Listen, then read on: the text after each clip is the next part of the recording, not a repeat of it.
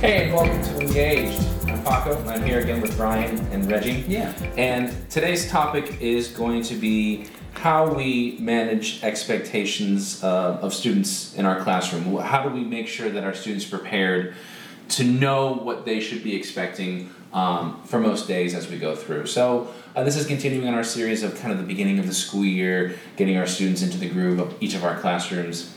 Again, you have community college with Reggie. We have a traditional high school focusing on AP studies with Brian and myself, a Title I school with some IB students in there as well. So each of us kind of giving our perspective on those populations. Brian, how do you manage students' expectations at the beginning of the year? So when I think about managing student expectations, generally have 3 points.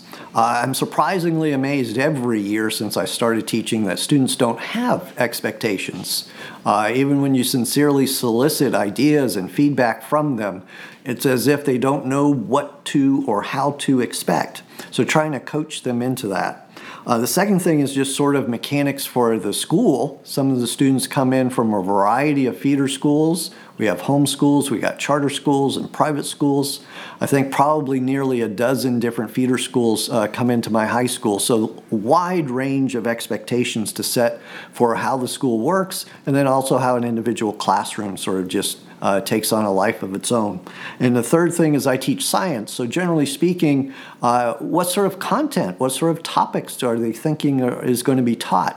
In science, no matter what the class is, even if it's chemistry or physics, the students want to know, what are we going to dissect? What are we going to cut up? And you have to explain to them, no, that was biology and physics. We're not going to cut anything up.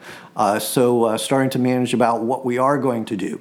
And usually after a little bit of a ways in terms of that third point about content, about a third of the way into the course, the students are able to form some expectations and start to ask questions.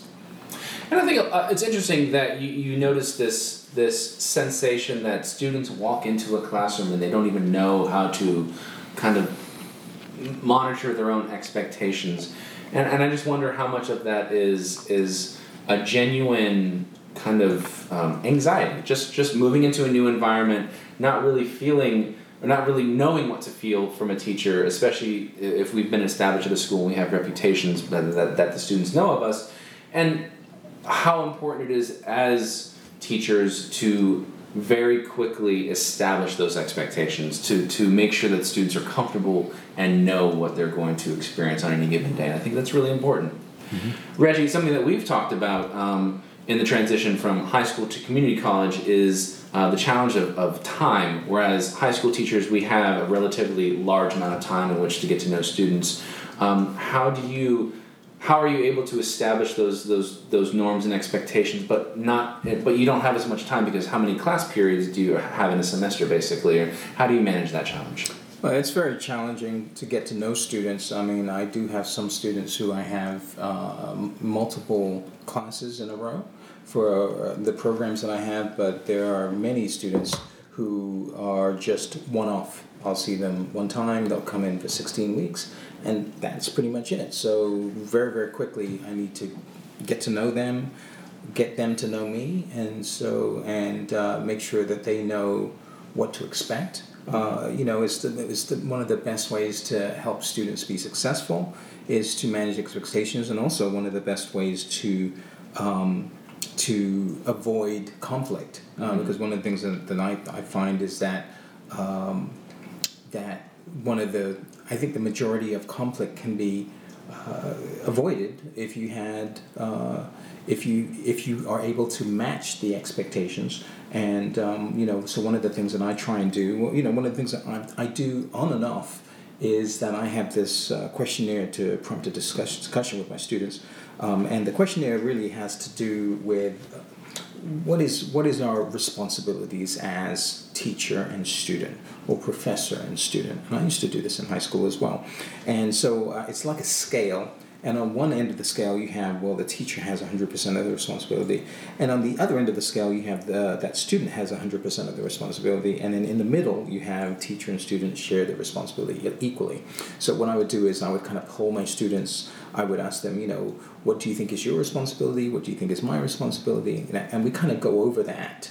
as a way to kind of try and explain or to have them understand that, hey, you know, you have a role in your own education. I can come up here and I can lecture until the cows come home. But if you don't do the stuff it is that, you know, or I can have you engaged in all of these cool activities that I want to have you do. But if you don't really do what it is that you're supposed to do, then there's no learning is going to take place, right? Mm. So, you know, one of the things as part of the discussion is that, you know, in any role, no matter what it is, you have responsibilities. As a father, I have a responsibility. As a husband, I have a responsibility. You know, no matter what role you have, as an employee of, you know, Chick-fil-A, you have a responsibility. Whatever it is, you have responsibilities. And so you must rise up to and meet those responsibilities. Otherwise, stuff just doesn't get done.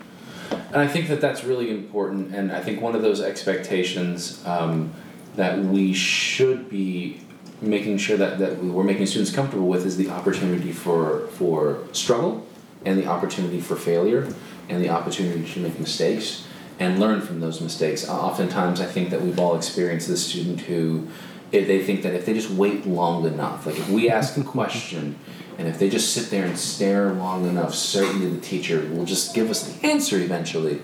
But no, we have to make sure that students understand that one of the expectations of a class is that they are not going to simply breeze through. They're going to struggle. There is going to be some challenge, and that process of learning is one of overcoming the obstacles and learning from those challenges and making sure that students are comfortable with that. And that's a hard thing, especially when, and this is a conversation that we've had several times, when sometimes there's a sensation that the education system is designed more just to ensure that students succeed. And by the time they get to high school or community college, and we're trying to remind them that, no, in the quote-unquote real world, there will be challenges, and you need to make sure that you're prepared to learn from those mistakes. So I think that that's an incredibly valuable lesson that you're trying to instill in them, Reggie. As far as my classroom goes, a lot of my kids, they have become very, very comfortable with the transactional nature of our educational system, and that if I do X and Y, then my compensation will be this grade. It's very, very economic in that nature, right? Where they expect that if they do just enough work, they will receive a passing grade, and that's that. So something that I try to instill in my students is the idea that learning is a process, not just a transaction. I'm here not just to provide you work that you complete and you get a check mark, right? That's what a lot of kids want because it seems pretty easy. But reminding them that learning is a process, and the first time you do something, it's not going to be perfect. And then you're going to see that same exact thing that you have to do again. And my expectation is that you will do better on it the next time, because since the first time we did it, we've had additional instruction and things like that. So looking at learning as a process is something that I try to expose my students to from day one. And that is a very important expectation, I think. I think that that's really important as well, because one of the things that I find is that students, a lot of times, they want to do something once, and they never want to see it again, yeah. Right? They want to turn it in, and they get their grade, and then move on with the rest of their life. Well, you know, things don't really work that way in the real world. You know, you might have to revise something. You might have to take another stab at it. You know, a lot of times I might, you know, send something back to a student, and then I do this in some of my classes as well, that like, oh no, you know, there are some problems with this, and here are the specific problems, and let's go back and solve them. Right. And some students I find are very resistant to that, because that is so, they're so unused to that. Mm-hmm. But it's something that they need to get used to, because that's kind of really how the real world works. And a lot of times I'll tell my students, I don't care if you do it one time or you do it 100 times, but by the time it's done, it should be right, you know. And then we have to define what right is, but yes. I mean, commonly speaking, some things have to be done to the point where, for lack of a better word, there's mastery. You can't do it 3/4 of the way. So it has to be complete, and I don't want it unless it is complete. And then we can talk about it. That is, if you only bother to do half of the work, I mean, we both know you only did half of the work. It's not ready to be turned in. Pass it back to the student and say, I don't want this until it's finished.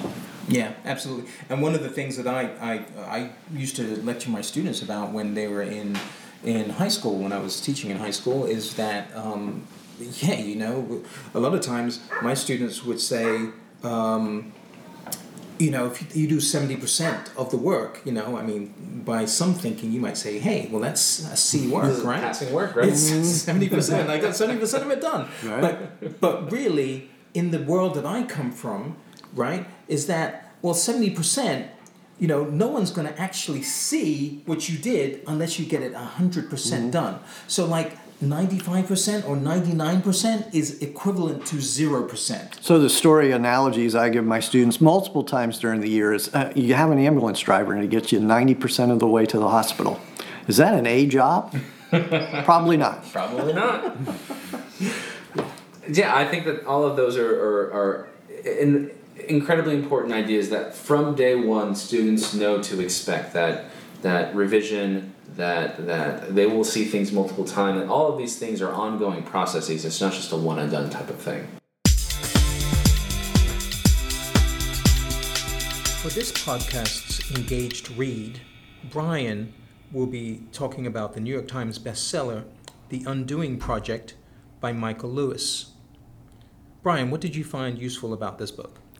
Michael Lewis, the author I've been reading for a few years because of sports-related topics. He's responsible for Moneyball and The Blind Side, which were both turned into very well-known movies.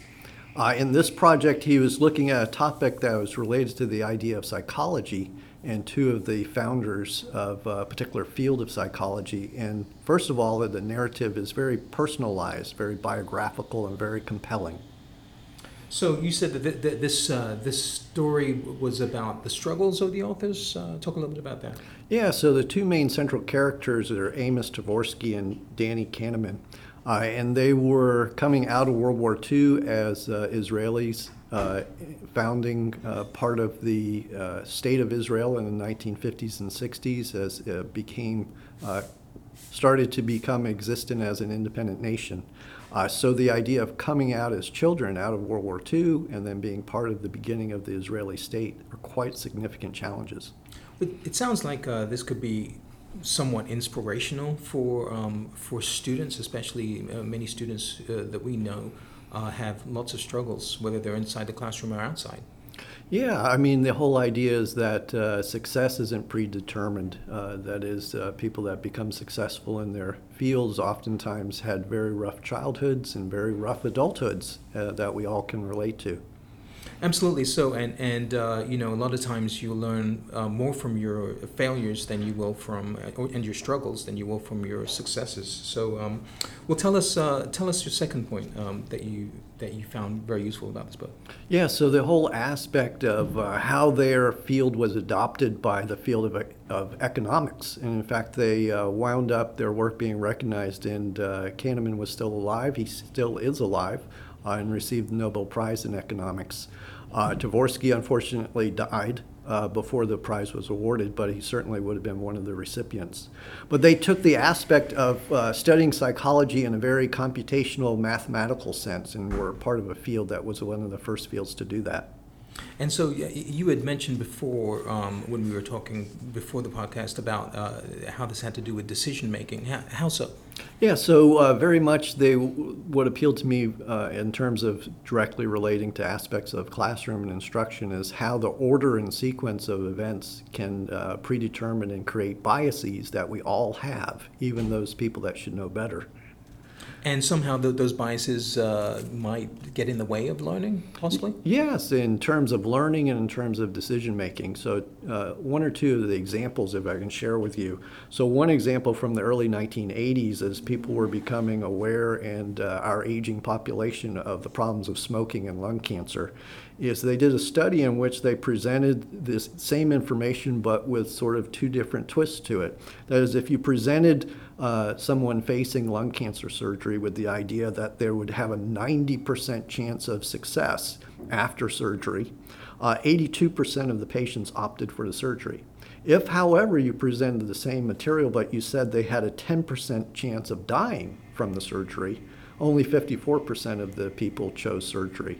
It's the same basic information, but the order in which the information was presented totally affects how the person makes their decision. And that's funny, as someone who teaches communications and advertising, that's really out of the advertising playbook, isn't it? It is. And a second project, a minor problem that they had was mathematically related that I'm going to do with my students this school year, is the order in which some mathematical problems are taken. The general example is doing some simple multiplication, but if you start with small numbers towards large numbers, you get a different prediction of estimates. So the classic example they did was 8 factorial, or 1 times 2 times 3, all the way up to 7 times 8.